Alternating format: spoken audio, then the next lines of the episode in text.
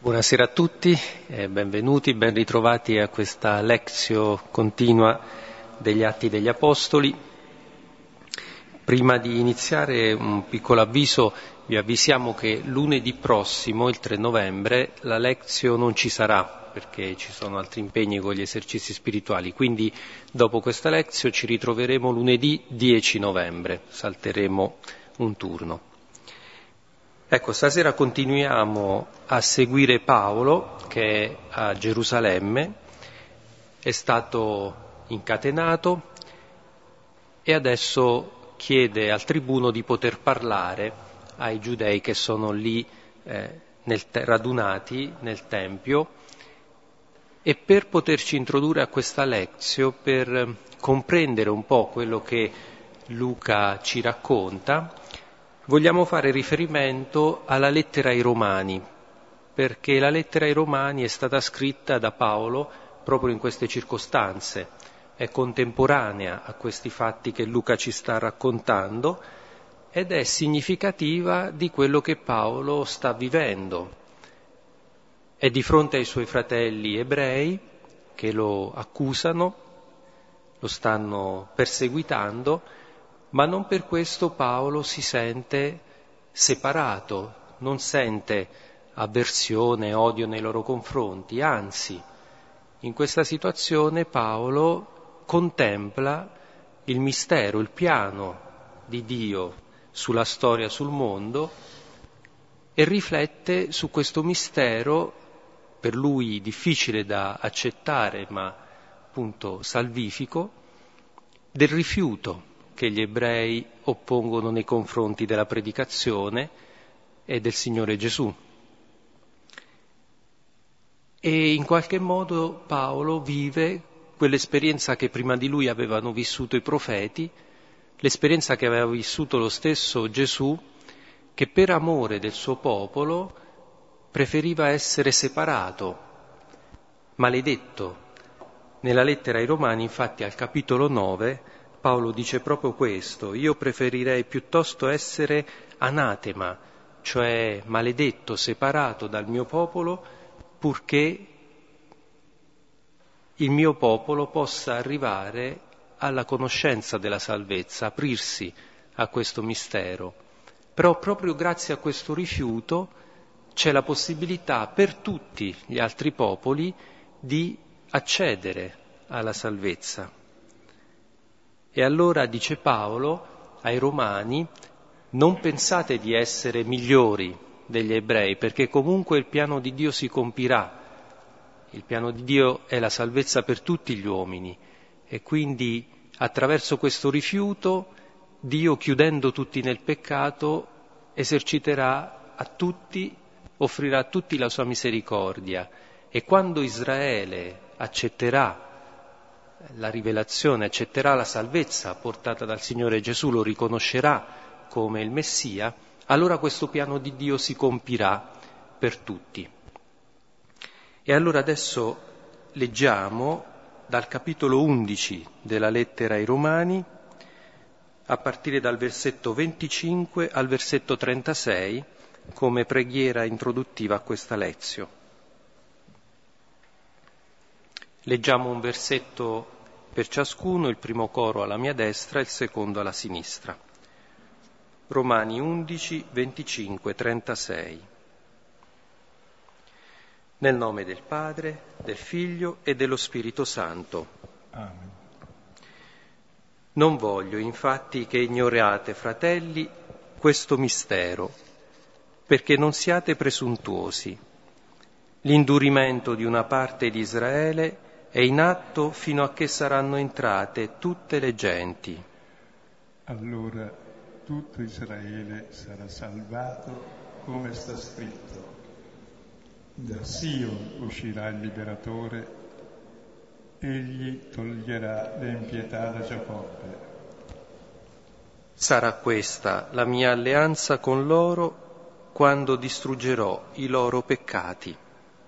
Quanto al Vangelo essi sono nemici per vostro vantaggio, ma quanto alla elezione sono amati a causa dei padri, perché i doni e la chiamata di Dio sono irrevocabili. Come voi un tempo siete stati disobbedienti a Dio e ora avete ottenuto misericordia per la loro disobbedienza, così anch'essi ora sono diventati disobbedienti in vista della misericordia usata verso di voi, perché anch'essi ottengano misericordia. Dio infatti ha rinchiuso tutti nella disobbedienza per usare a tutti misericordia. O profondità della ricchezza, della sapienza e della scienza di Dio, quanto sono imperscrutabili i suoi giudizi inaccessibili le sue vie. Infatti, chi mai ha potuto conoscere il pensiero del Signore? O chi mai è stato suo consigliere? O chi gli ha dato qualcosa per primo, sicché abbia a riceverne il contraccambio?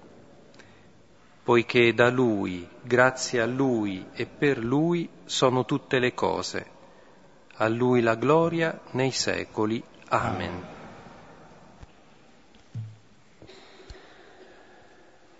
In questo testo vediamo il disegno di salvezza di Dio che non va mai perso e anche se una parte degli ebrei non hanno accettato Cristo, questo è stato a vantaggio dei pagani. L'articolo è, l'argomento è molto sviluppato in tutta la lettera, in vari punti. E, ma questo porterà alla salvezza di tutti. Se la defezione di una parte di Israele è stata salvezza per tutti i pagani, Israele che accoglierà il Messia sarà il fine del mondo. Dio ha in vista questo. E la volta scorsa abbiamo visto il rapporto di Paolo con i giudeo-cristiani con tutte le sue ambiguità.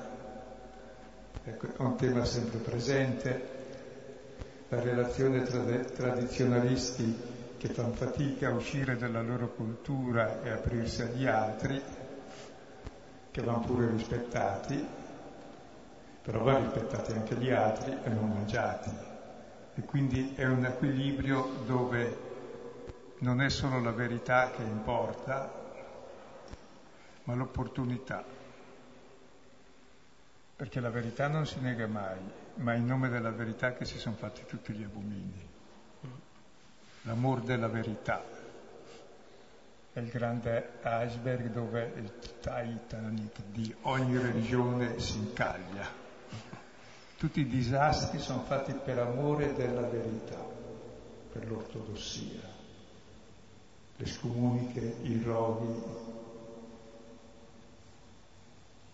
le guerre di religione, le esclusioni, le scomuniche, si uccide l'uomo in nome di Dio, come è stato ucciso anche il figlio dell'uomo, Gesù Cristo è stato ucciso in nome di Dio.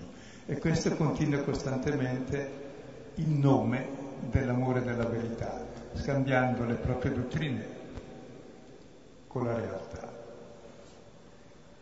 Ecco, bisogna stare attenti anche che c'è tutta un'ortodossia o sana dottrina che è come la fede dei diavoli, direbbe Giacomo.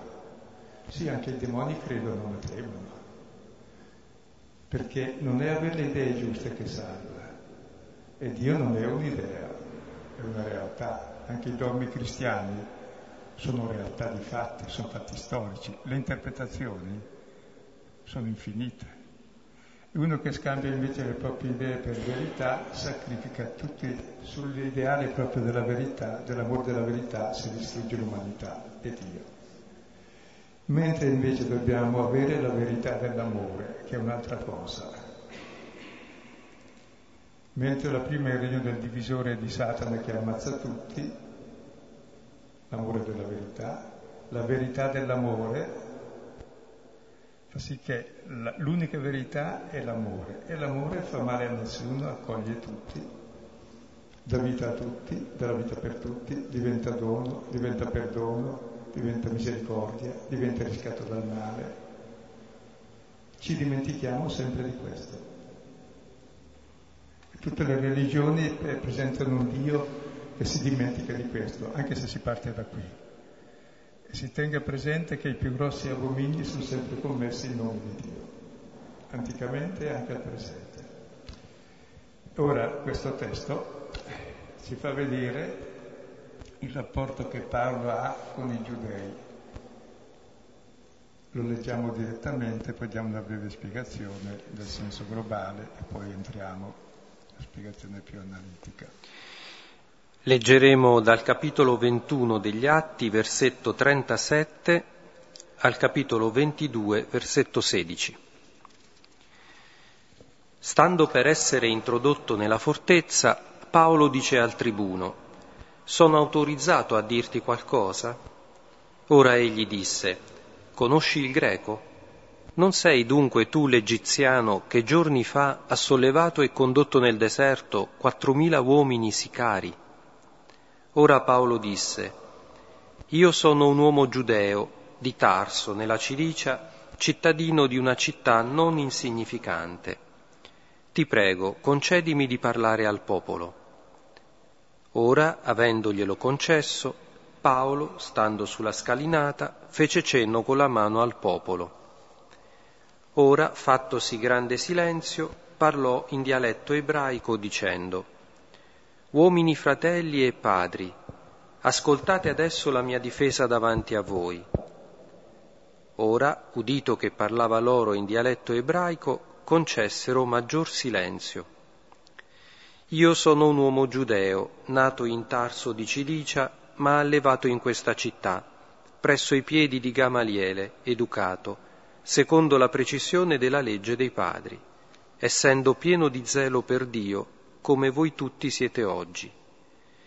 Io questa via perseguitai a morte, incatenando e consegnando in carcere uomini e donne, come anche il sommo sacerdote mi rende testimonianza e tutto il consiglio degli anziani. Avendo da loro ricevuto lettere per i fratelli, stavo andando a Damasco per condurre a Gerusalemme anche quelli là incatenati, perché fossero puniti. Ora mi avvenne, andando e avvicinandomi a Damasco, che verso mezzogiorno, improvvisamente, dal cielo sfolgorò luce grande intorno a me, e caddi al suolo e udì una voce che mi diceva, Saul, Saul, perché mi perseguiti? Ora io risposi, Chi sei, Signore? Ora mi disse, Io sono Gesù il Nazareno, che tu perseguiti. Ora quelli con me videro luce, ma non udirono la voce di chi mi parlava. Ora io dissi, che fare, Signore? Ora il Signore disse a me, alzati e va a Damasco, e là ti sarà detto circa tutte le cose che ti è ordinato di fare. Siccome poi non vedevo per la gloria di quella luce, condotto per mano da quelli che erano con me, giunsi a Damasco Ora un certo Anania, uomo religioso secondo la legge, stimato da tutti i residenti giudei, venuto da me e stando accanto mi disse, Saul, fratello, vedi di nuovo. E io nella stessa ora lo vidi. Ed egli disse, Il Dio dei nostri padri ti ha designato per conoscere la sua volontà e vedere il giusto e ascoltare voce dalla sua bocca perché sarai testimone di lui davanti a tutti gli uomini, delle cose che hai visto e udito. E adesso cosa aspetti? Alzati e sii battezzato e lavato dai tuoi peccati dopo aver invocato il suo nome.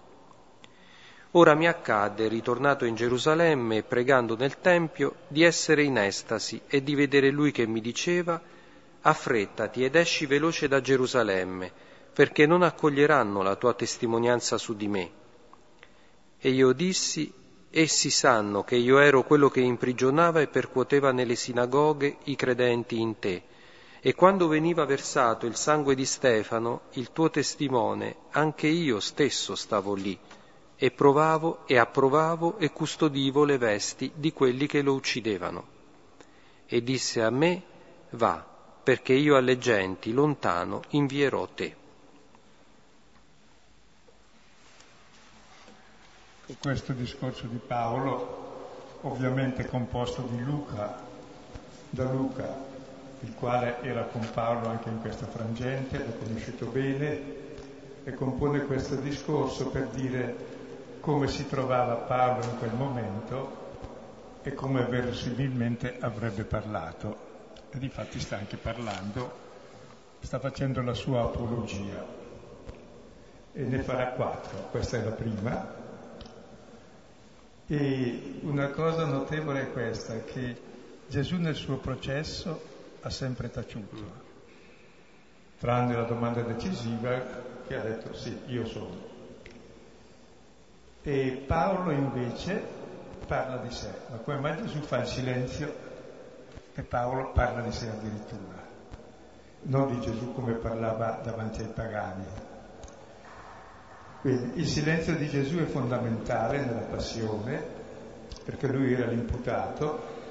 Se Gesù avesse parlato e avesse mostrato che lui aveva ragione e gli altri torto, gli altri sarebbero stati tutti uccisi e lui salvato.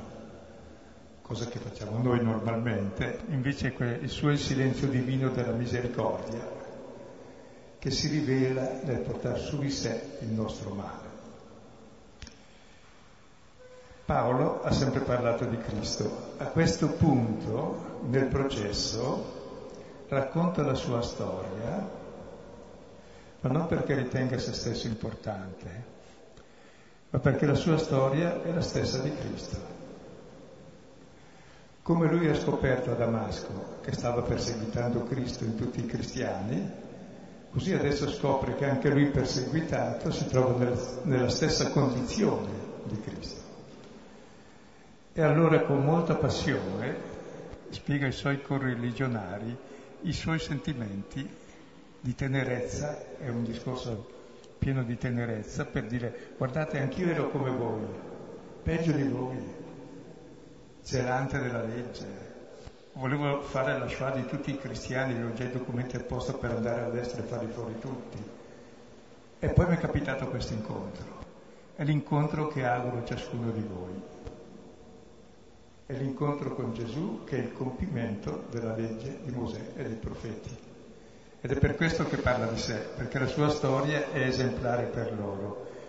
E questo eh, discorso alla folla che voleva ammazzarlo, linciarlo, è proprio la manifestazione massima della tenerezza di Paolo che dice guardate, sì, sì, anch'io ero come voi e, e vi dico la mia storia, sperando che diventi anche la vostra. E allora vediamo i sentimenti che pervadono questo testo e sono veramente ricchi e ci fanno luce appunto su Paolo che è l'icona perfetta del suo maestro, nel rapporto proprio di quelli che lo vogliono uccidere.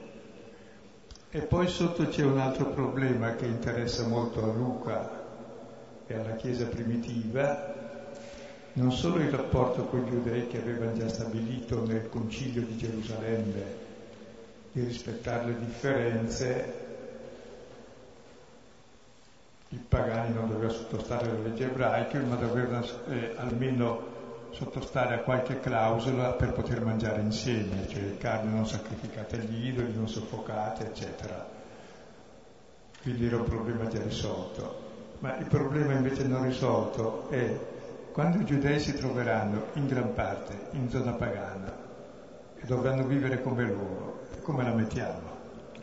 Devo stare lì ogni volta che mangio a dire ma questa è stata sacrificata agli idoli, questa è stata... Per cui come si può vivere insieme così? Ecco. Ed è ciò che sottostà anche all'intenzione di Luca, che ci deve essere come ha fatto Paolo, l'abbiamo visto la volta scorsa, si sente libero, però il principio della sua azione non è la libertà della legge comunque, c'è la legge dell'amore che diventa accettare anche l'altro più debole e anche se ha torto gli vado incontro. Pur affermando di aver ragione, cioè posso mangiare la carne sacrificata agli idoli perché gli idoli non esistono, ma se il mio fratello si scandalizza e si perde per la mia scienza, la scienza gonfia, la carità edifica, allora mangerò carne in eterno. Ora adesso vediamo bene questo discorso che è un po' più dettagliato. Stando per essere introdotto nella fortezza, Paolo dice al tribuno, sono autorizzato a dirti qualcosa? Ora egli disse, conosci il greco? Non sei dunque tu l'egiziano che giorni addietro ha sollevato e condotto nel deserto quattromila uomini sicari? Ora Paolo disse, io sono un uomo giudeo di Tarso, nella Cilicia, cittadino di una città non insignificante ti prego, concedimi di parlare al popolo. Eh, fate notare qualcosa di stilistico, no? Comincia con molta raffinatezza, sono autorizzato a dirti qualcosa. Ti prego, concedimi di parlare al popolo. E gli parla in greco, in un greco perfetto come si vede bene dal testo greco, molto raffinato. Allora dice, tu conosci il greco? Allora sei quell'egiziano che giorni addietro, perché gli egiziani sapevano bene il greco anche loro, aveva fatto quella insurrezione conducendo 4.000 sicari nel deserto. Abbiamo testimonianze di questo, no? Sì, Giuseppe Flavio ci racconta di questo egiziano che aveva cercato di prendere Gerusalemme e in quel periodo, periodo era molto turbolento. Tra l'altro eh, Luca sta raccontando dei fatti che risalgono ad una decina di anni prima della distruzione del Tempio, quando lui scrive il Tempio è già distrutto.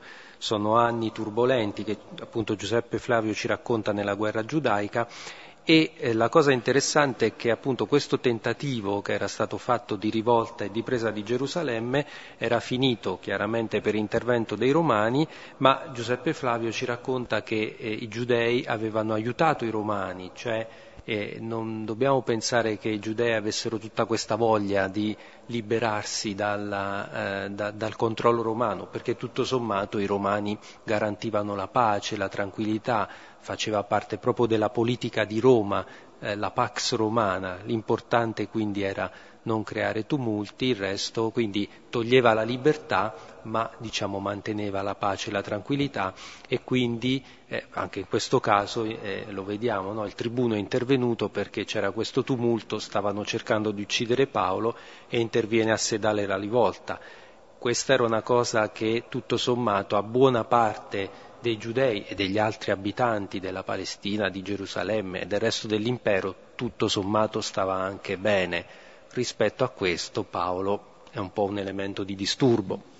Ecco, non erano tutti terroristi e scambiano Paolo per terrorista. E, e Paolo dice, no, no, sono un uomo giudeo, di Tarso nella Cilicia, cittadina non insignificante, è la capitale, e ti prego concedimi di parlare al popolo. Vediamo adesso come parla.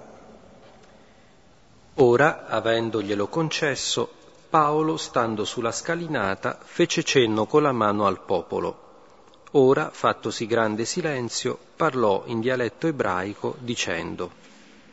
Ecco, circa il dialetto ebraico vuol dire l'aramaico. Prima ha parlato in greco perfetto, ora in una variante dell'ebraico, l'ebraico corrente che era il dialetto, l'aramaico, parla perfettamente in aramaico. Il suo predellino è la scalinata del pretorio che sta in alto, da dove si vede giù il Tempio, dove il velo del Tempio, lo sappiamo già, si era squarciato nella morte del giusto. E dopo dieci anni crollerà anche il Tempio, grazie a quella fortezza.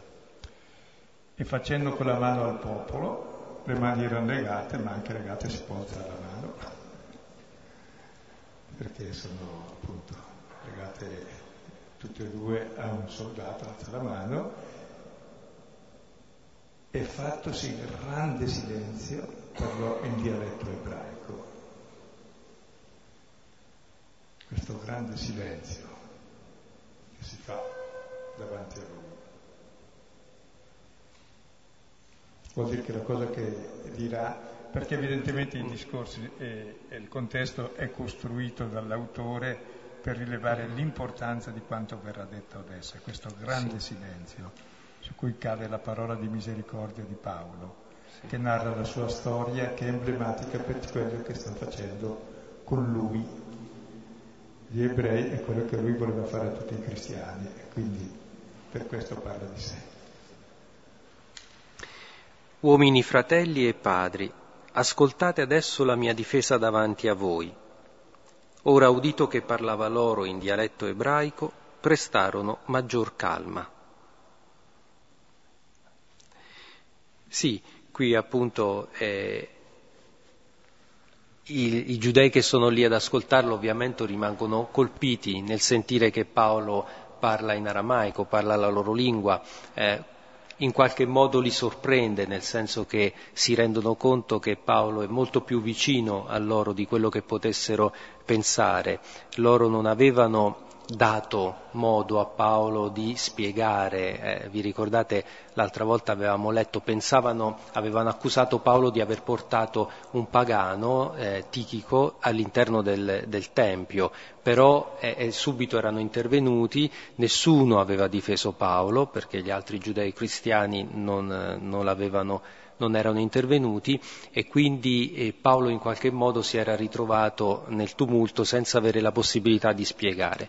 Adesso, appunto, protetto dal, dal tribuno romano, può parlare e quindi questo è un po' eh, una, eh, comincia in qualche modo un processo eh, nel quale Paolo può fare la sua difesa e eh, il suo uditorio, quindi eh, Luca ci presenta un uditorio che almeno apparentemente è disposto ad ascoltarlo, è sorpreso no, da sentire Paolo che parla eh, perfettamente l'aramaico, eh, la loro lingua, e, e, quindi si fa ancora più calma. Ecco, questo termine esiuchia rimanda proprio al, alla calma, al pacarsi, è, è quella pace, quella eh, rimanda a quel settimo giorno della creazione, cioè dove un po' le cose sono sospese, no? lo Shabbat, diciamo.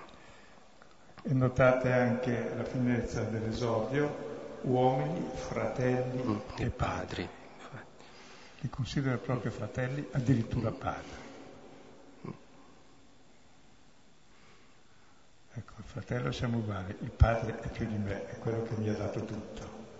Questo è il suo rapporto con loro che lo vogliono uccidere. Non li considera nemici fetenti. No. Infatti. Fratelli, uguali a me, vi racconterò la mia storia, io ero peggio. E padri perché viene da voi tutta l'eredità che abbiamo, compreso il Cristo. E adesso fa la sua descrizione, che è esemplare e evidentemente questa cosa la mette giù Luca però è anche verosimile che Paolo presenti se stesso dicendo guarda anch'io cosa ho fatto, come te.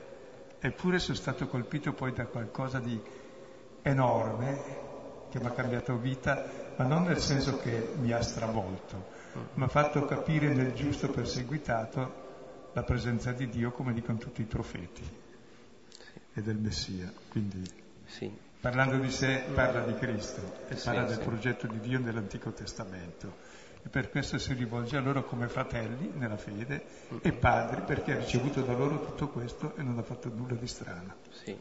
Qui in qualche modo si compie per Paolo quello che Gesù aveva detto ai suoi discepoli quando vi trascineranno nei tribunali, ecco, non non preoccupatevi di quello che dovete dire, al momento sarete ispirati, vi sarà detto. Ed è interessante che qui Paolo non espone una dottrina, non è che fa un discorso teologico per difendere eh, la sua conversione o per la sua fede, racconta la sua storia, racconta come sono andate le cose, proprio perché questa è la possibilità di condividere con, con chi in quel momento è eh, contro di lui, eh, ma di condividere un'esperienza intima, personale, più che un discorso eh, di fede teologico. Infatti Paolo in qualche modo dice ai giudei eh, anche voi potete essere, questa esperienza che ho fatto io è alla portata anche vostra.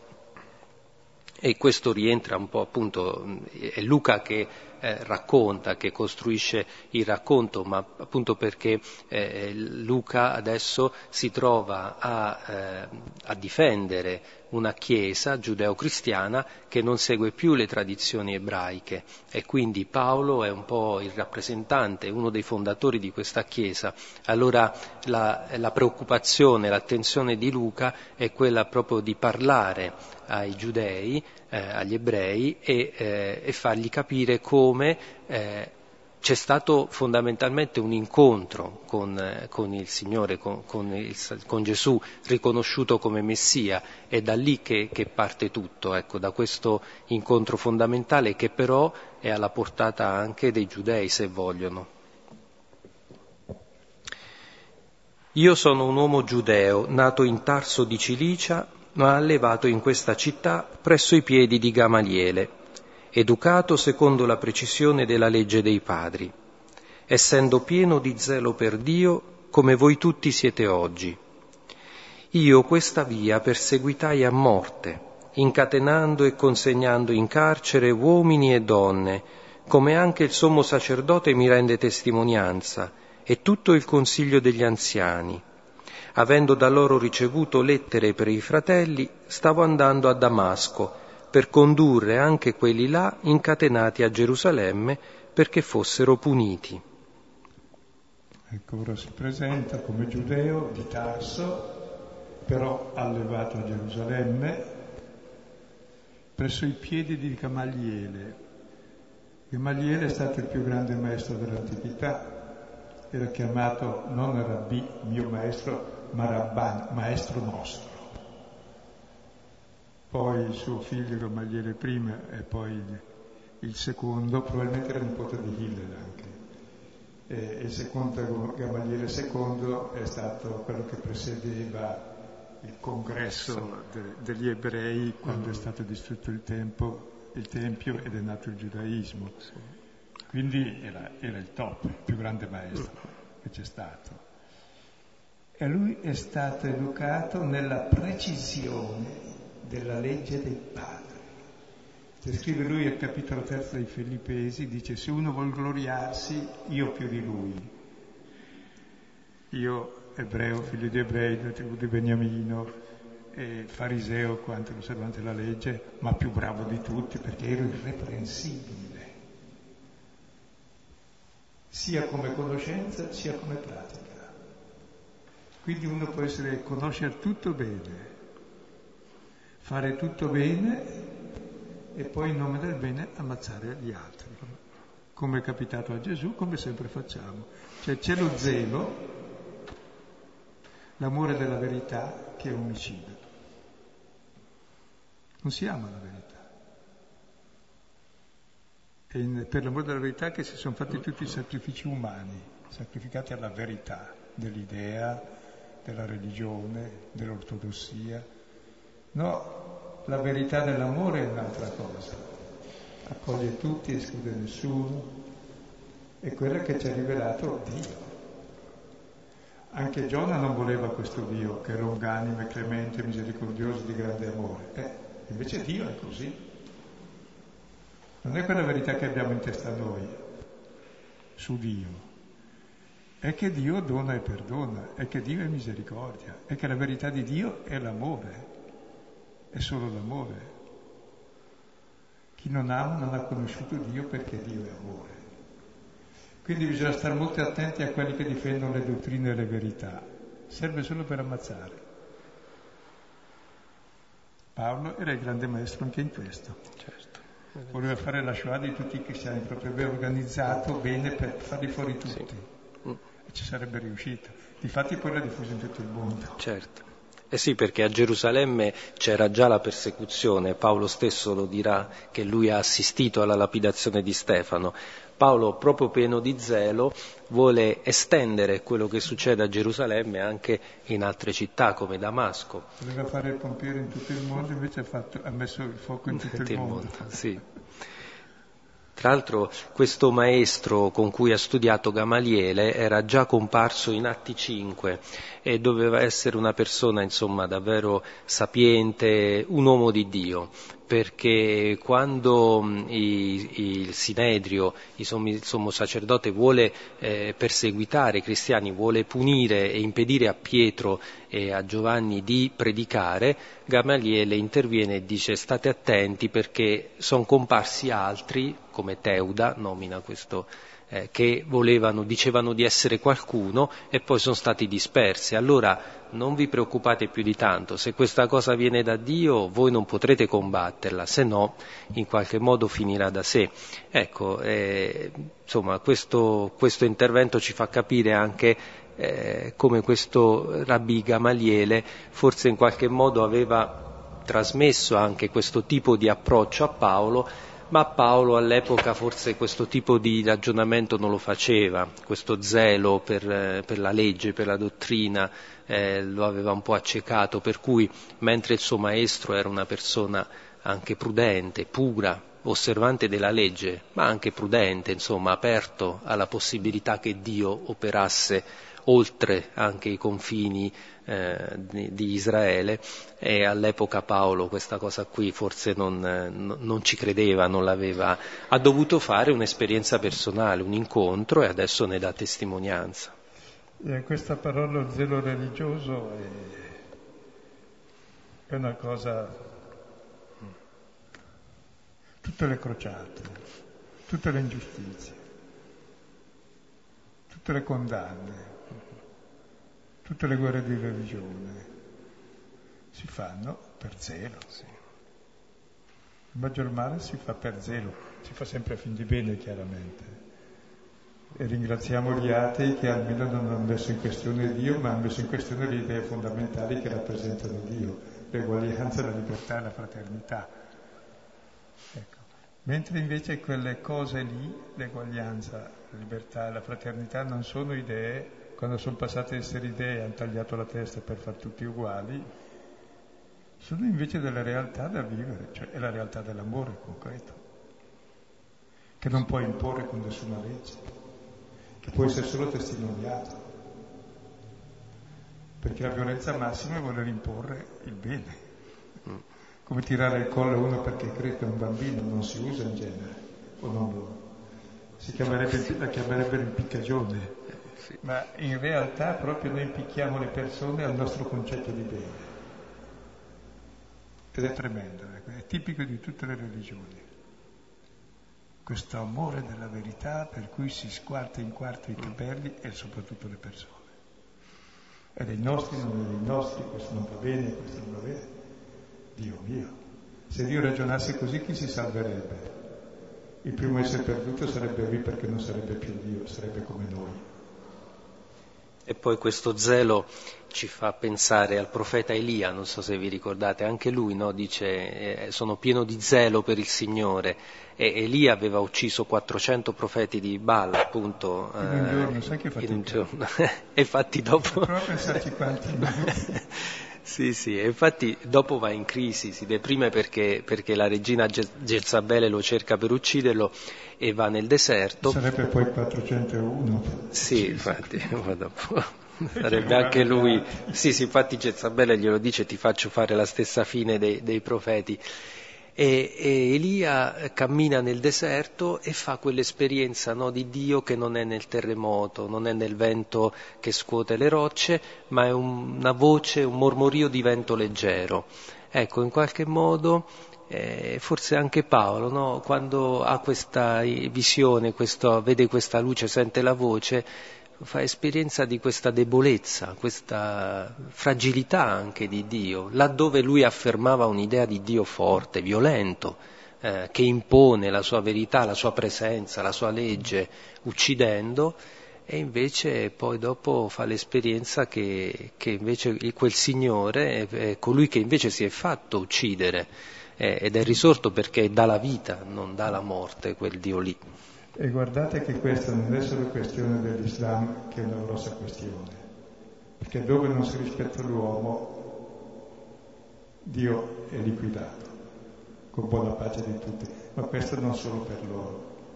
Tutti gli integralisti di tutto il mondo potrebbero riunirsi insieme, sono tutti uguali, qualunque nome portino, siano cattolici sia di altre religioni, ma sono tutti contro Dio, perché sono contro l'uomo.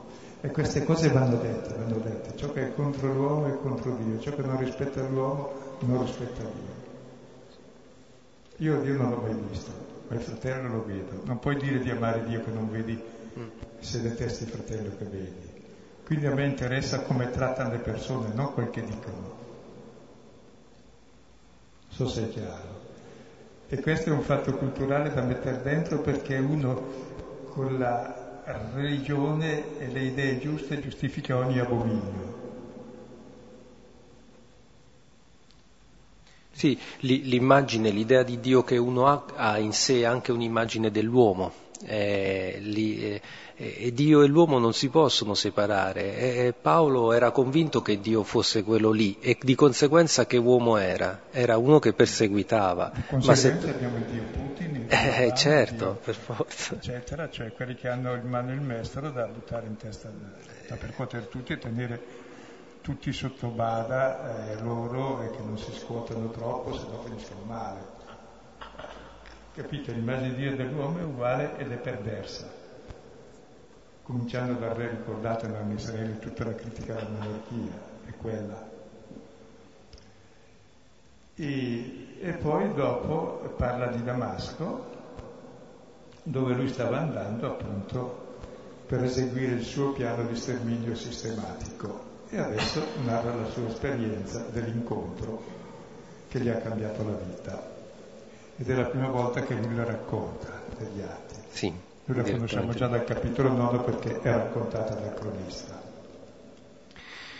Ora mi avvenne, andando e avvicinandomi a Damasco, che verso mezzogiorno improvvisamente dal cielo sfolgorò luce grande intorno a me e caddi al suolo e udì una voce che mi diceva Saul, Saul, perché mi perseguiti?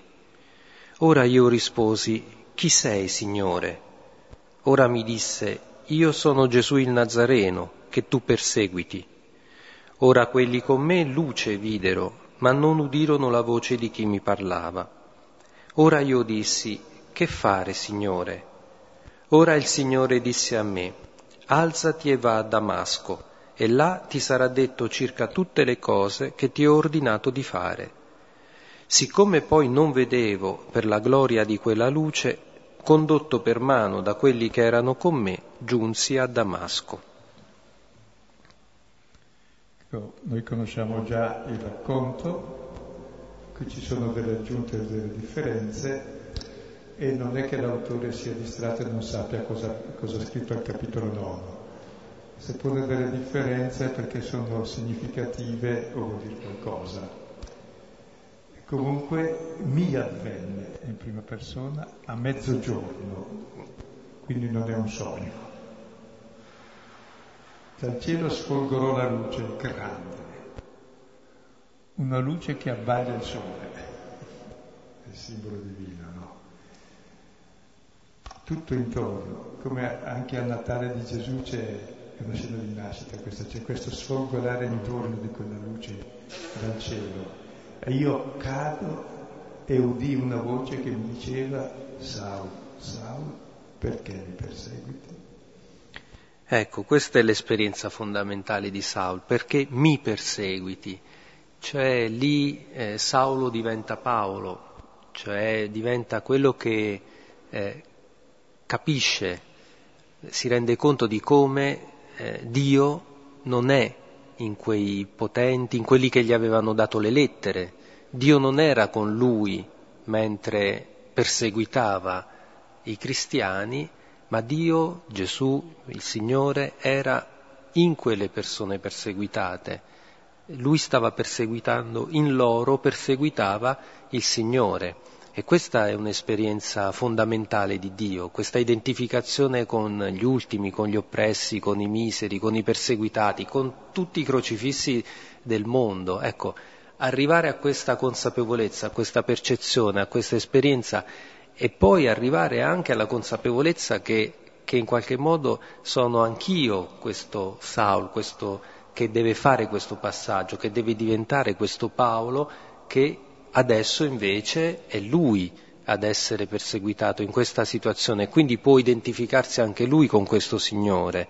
Ecco, è, è questa un po' l'esperienza che lo sconvolge, che, che, che gli cambia completamente la prospettiva su Dio, ma anche su se stesso, anche su di lui, appunto perché l'immagine di Dio e l'immagine dell'uomo non si possono separare. Nel momento in cui fa l'incontro, capisce, vede, intuisce, eh, incontra il Signore, anche lui non può più essere lo stesso, anche lui umanamente cambia, è un altro uomo.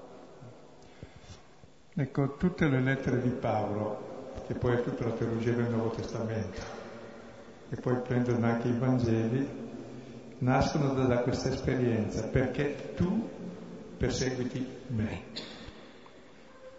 Cosa avrà capito? Se questo tu e questo me, tu mi stai perseguitando.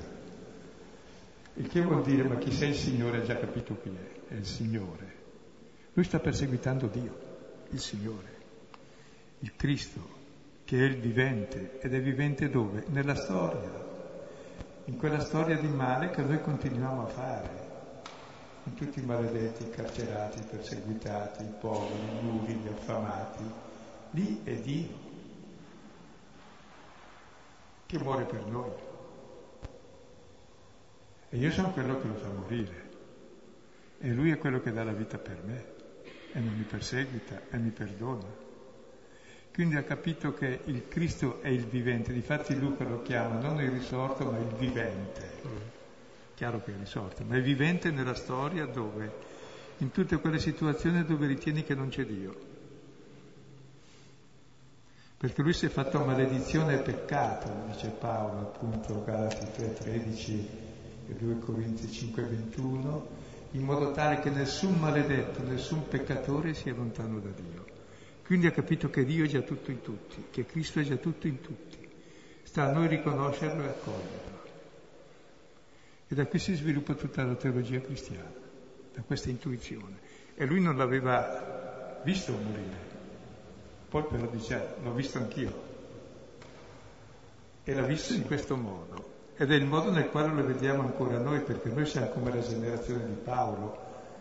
Non l'abbiamo visto uccidere Paolo forse in quel periodo era in vacanza, non so, a far Pasqua a Tarso, e se no poteva essere anche lui perché Chissà. come data sì, eh, più stava. o meno, può darsi. Forse stava studiando da, Sì. con Gamalieri, si stava... Ah, si stava studiando a quell'ora, mica perdeva tempo. Può darsi, per queste cosette così, sì, oh, certo Nazareno stia a casa sua, probabilmente, perché era a Gerusalemme, è chiaro. Può darsi. Ma lui era passato inosservata la cosa, se non quando cominciava a diventare grossa e dice, eh no, qui bisogna porre rimedio, in nome della- dell'amore e della verità che conosco bene. Sì. E questa esperienza del Signore nei perseguitati, negli ultimi degli uomini, è la comprensione di Dio come amore assoluto verso tutti, cominciando dagli ultimi, e si identifica con gli ultimi. Quelli sono il nostro Dio. E quando tu li consideri così sei salvato tu, salvi la tua umanità, salvi l'altro e salvi Dio. Se non lo condanni e lo uccidi, ancora oggi nella storia, in nome di Dio. Capite allora che portata ha e come bene tornarci su. Mm. E Paolo in ogni sua lettera più o meno ricorda questo avvenime- questo avvenimento di Damasco, perché ha formato tutto il suo pensiero. Ha trovato Dio nel punto più lontano da Dio e l'ha visto faccia a faccia, sulla croce, che lui non ha visto ma l'ha visto nei crocifissi, da lui. E che fare, domanda? Eh, che fare? Eh sì, che fare? A quel punto eh, viene inviato prima a Damasco da questo Anania e deve essere condotto per mano, quindi vedete come la prima esperienza che Paolo fa dopo l'incontro è un'esperienza, è un passaggio da una condizione di forza ad una condizione di estrema debolezza. Non vede più, deve essere accompagnato da qualcuno che non ha fatto quella sua esperienza eh, e quindi innanzitutto in qualche modo Paolo viene innanzitutto posto in una condizione appunto di debolezza, comincia a essere conformato, assimilato a quel Signore che ha visto perseguitato e poi la sua storia sarà una progressiva conformazione a Cristo.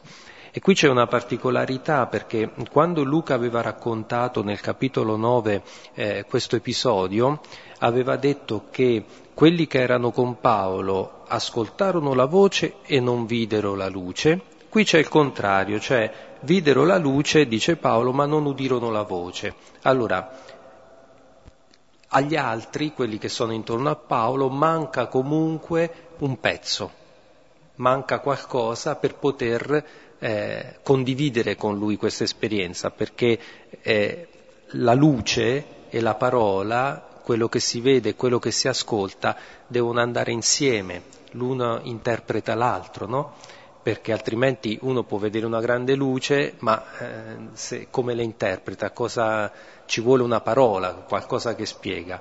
Allora, in questo momento forse appunto Paolo si trova di fronte a persone che come lui, come le persone, o meglio, come le persone che erano con lui sulla via di Damasco, vedono qualcosa ma non riescono a capire, lui gli sta parlando, ma forse non riescono a capire le, la profondità di questa esperienza. E quindi, ecco, anche da questo punto di vista Paolo si rende conto che eh, più di tanto non si riesce a comunicare eh, questo suo profondo cambiamento. E il suo tentativo in fondo più che una difesa in tribunale in questo momento, perché appunto lo sentite dal tono, Paolo non è appunto non, non, si sta difendendo più di tanto, sta raccontando quello che gli è successo. Allora proprio la sua intenzione, la sua preoccupazione in questo momento è di far sì che chi lo ascolta si renda conto di cosa ha vissuto e che anche per lui è accessibile, anche se in qualche modo gli mancherà sempre un pezzo perché può vedere la luce e non sentire la voce, magari invece sente una voce ma non vede luce. Ecco, lui, grazie a Dio, ha fatto l'esperienza piena, completa ed è lì a testimoniarlo. Sì, il segno che si è capito qualcosa è un po' il passaggio di Paolo che prima era stato istruito con acribia su sì. tutto, mm. conosceva mm. tutto bene, vedeva tutto bene e tutto chiaro. Quando arriva la luce si scopre cieco. Sì. Uno conosce tutte le verità astratte su tutti i calcoli e con quelle verità persegue, fa e disfa il mondo, quando scopre l'amore dice ma che scemo che sono. Non ho proprio visto nulla. Non ho mai visto nulla nella vita. Devo cominciare a imparare cosa devo fare. Me lo insegnerà un altro. Lui che sapeva tutto. Lo scoprirsi ciechi è, grande, è l'illuminazione e lo conducono per mano, lui che voleva mettere la mano su tutti, è condotto anche lui. E ora vediamo chi è che lo sdogana. Ora un certo Anania, uomo religioso secondo la legge, stimato da tutti i residenti giudei, venuto da me e stando accanto mi disse, Saul, fratello, vedi di nuovo. E io nella stessa ora lo vidi. Ed egli disse, il Dio dei nostri padri ti ha designato per conoscere la sua volontà e vedere il giusto e ascoltare voce dalla sua bocca, perché sarai testimone di lui davanti a tutti gli uomini delle cose che hai visto e udito. E adesso cosa aspetti? Alzati e sii battezzato e lavato dai tuoi peccati dopo aver invocato il suo nome. Vedete come nel discorso Paolo, nella fattispecie Luca, ci tiene a dire che Anania non dice che era un cristiano, era un religioso secondo la legge, stimato da tutti i giudei e viene da me. Ecco, quindi lui è introdotto al mistero di Cristo da un bravo giudeo. E poi gli dice la sua vocazione che lui non aveva capito che il Dio dei nostri padri ti ha designato per conoscere la sua volontà e vedere il giusto. Lo chiama il giusto eh, Gesù Luca nella passione. Lo fa chiamare Dio dal malfattore, ma il centurione lo chiama il giusto perché Luca è preoccupato, essendo della terza generazione, di un fatto. Vabbè che Cristo ci ha salvato sulla croce, ma tutto continua come prima che il giusto è ucciso, che il male trionfa, eccetera, eccetera. Appunto, continua la storia di Cristo nei cristiani. Ed è per questo appunto che lui ha capito, ha visto il giusto. Dove? In quelli che lui perseguitava. E il giusto è Dio, l'unico giusto. Quel Dio che ha dato la vita per tutti, quelli che lo uccidevano, quindi il Dio di misericordia. Ed è per questo che allora la sua missione è quella di testimoniare davanti a tutti gli uomini al di fuori di ogni barriera religiosa, culturale, etnica o di specie o di genere. Perché Dio è davvero tutto in tutti e non è come l'abbiamo pensato noi, nessuna religione. È proprio l'esperienza di Damasco per chi mi perseguita che gli fa capire che. E come Dio lo comprendiamo sempre lì, in tutti quelli che rifiutiamo e respingiamo. E in quelle parti di noi che rifiutiamo e respingiamo, la nostra debolezza, la nostra fragilità, il nostro peccato, è lì che c'è Dio, se no dov'è? Il resto mio io sarà già bene. Quindi capite che davvero è la salvezza universale questa intuizione, è, è la matrice eh, di tutto il pensiero di Paolo e di tutto il Nuovo Testamento, poi tra l'altro anche di tutto l'Antico Testamento, se uno poi comincia a leggerlo bene, perché davvero la croce è la chiave di lettura poi di tutta la Bibbia, della creazione nuova, del nuovo esodo, eccetera, eccetera.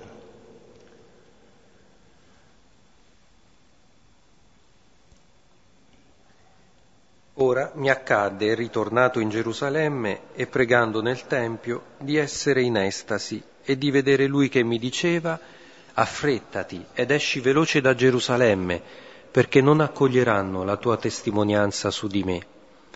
E io dissi, essi sanno che io ero quello che imprigionava e percuoteva nelle sinagoghe i credenti in te.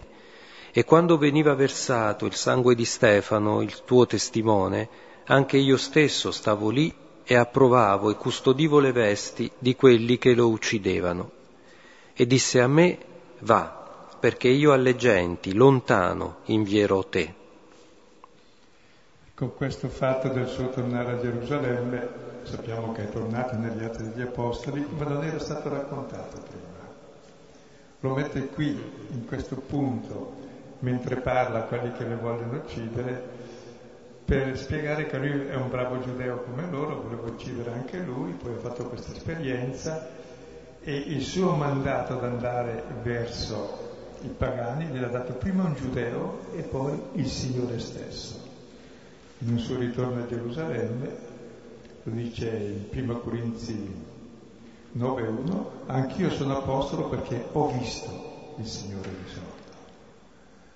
E in 1 Corinzi 15, 8 dice apparve a Cefa, eccetera, fa la lista di tutti e come ultimo apparve anche a me come alla morte.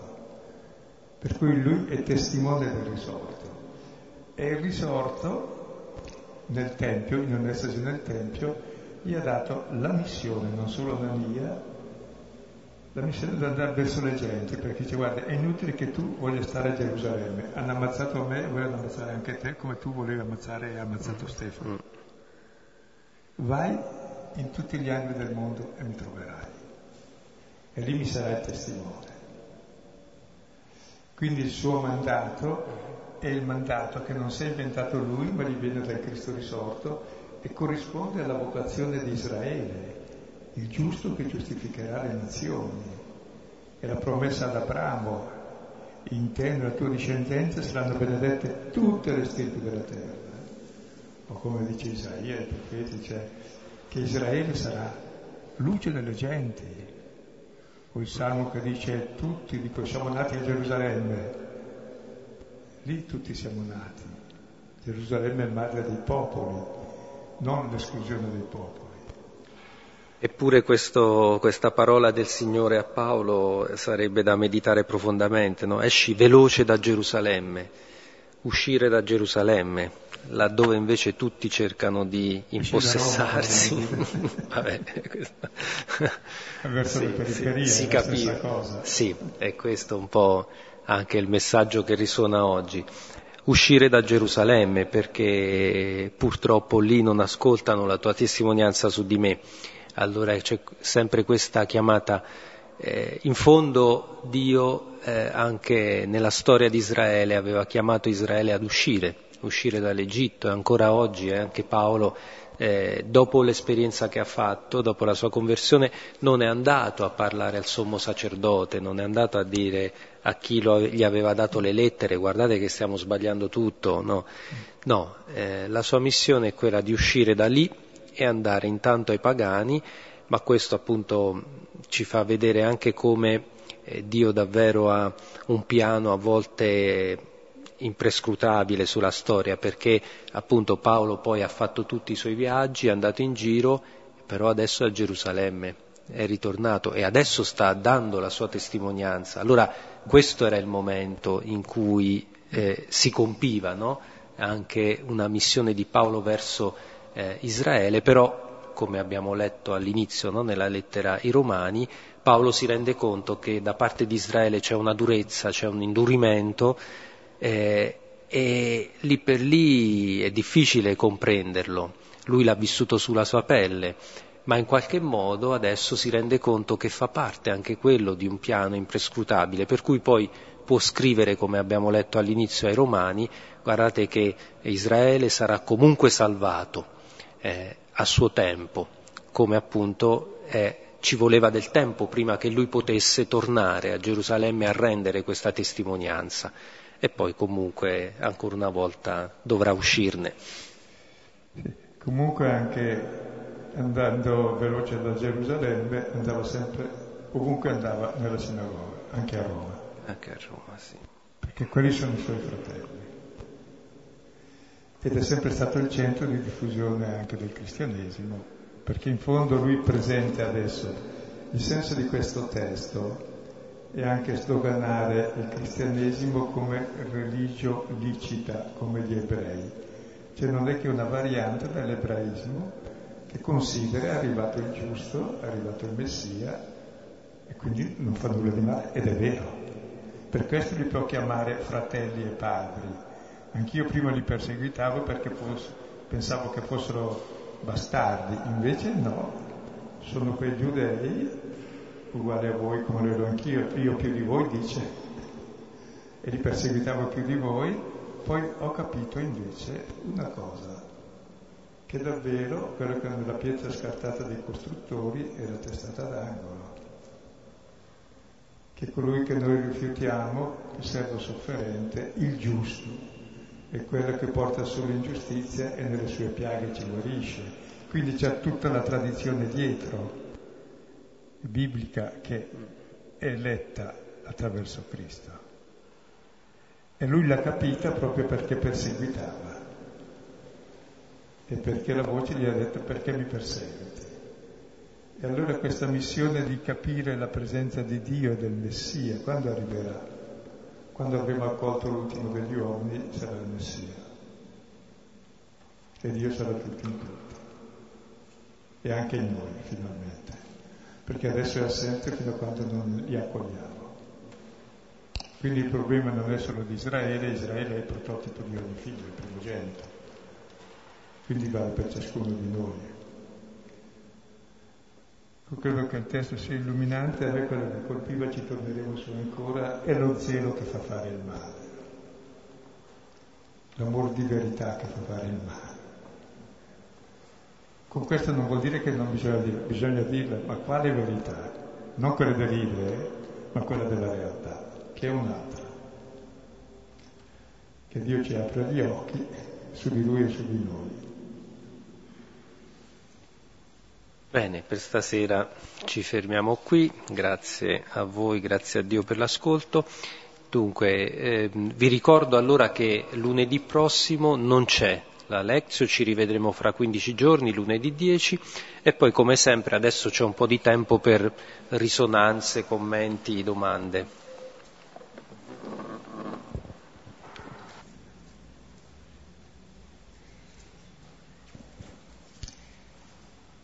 Sono qua. Allora, io volevo cioè, secondo me io penso che Paolo Adesso ti sento perché sì, parli da si è rimasto, Paolo si è rimasto lo stesso zelante, solo che la differenza è questa, che prima divorava gli altri con il suo zelo, adesso c'è lo zelo che lo divora, cioè è, indirizza lo zelo non più verso gli altri, ma diciamo, lo, lo, zelo è una, è una, forza che lo divora nella missione. Cioè Paolo rimane lo stesso zelante, però se, eh, prima diciamo, divorava gli altri, adesso lo zelo lo divora. E poi volevo fare una... una... Sì, c'è lo zelo di ammazzare gli altri o di amare gli altri, però c'è una differenza, me lo concedi? Però a, a, eh, me lo concedi che c'è? Sì, lo concedi. Basta, mi basta questo. Però, e capire questa differenza è fondamentale per tutte le religioni.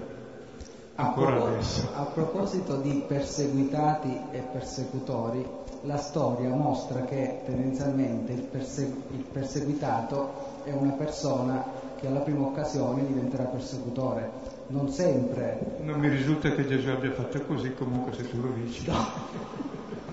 Perché i cristiani uomini, non hanno mai fatto così. Parli dei, parlo degli uomini, è chiaro, non del figlio di Dio. No, quindi stiamo anche sul serio, cioè Gesù non ha fatto così, i cristiani non hanno fatto così. Ha dato la vita per chi l'ha ucciso, dal primo all'ultimo martire cristiano non sono come quelli nostri bravi crociati, ecco, d'oggi, di ieri, dell'altro ieri, o i legionari ancora, ecco, quello lo zelo lo bene, se non ne avessero renderebbero un gran servizio a Dio. E soprattutto agli uomini, perché Dio non ha bisogno di essere servito.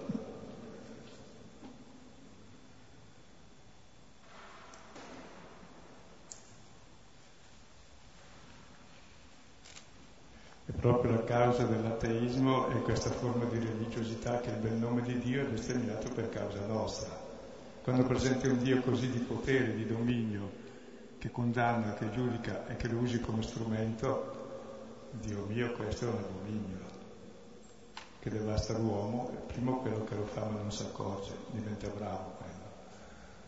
E soprattutto gli altri che si accorgono che ci apre gli occhi perché siamo come Paolo tutti istintivamente. Quando parlavo di quest'iceberg contro il quale incappiamo tutti, dell'amore della verità, delle quattro cavolate che abbiamo in testa e vogliamo che tutto quadri con le nostre idee, questa si chiama anche pazzia, ma è normale. Quando uno capisce qualcosa, ha un po' di luce, si scopre cieco. E allora comincia a guardare la realtà con altri occhi, si fa condurre per mano, tocca batte il naso, soprattutto se è cieco, allora capisce. E Paolo è stato sbattuto qua e là dopo. Non è che aveva capito a priori cosa fare. Ogni suo progetto era fallito e era costretto a farne un altro ed era il progetto di Dio. Quindi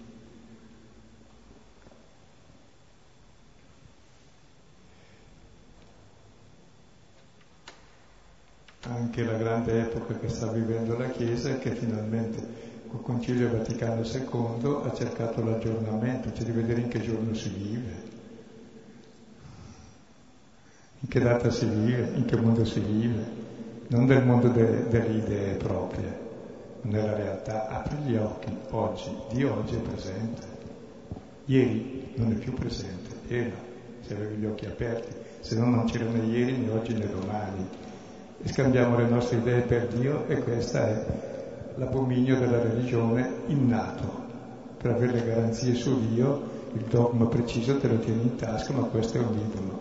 Le idee si chiamano idoli. Dio invece è il vivente.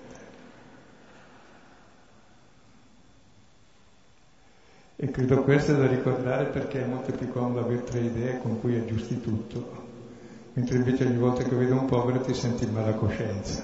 Almeno.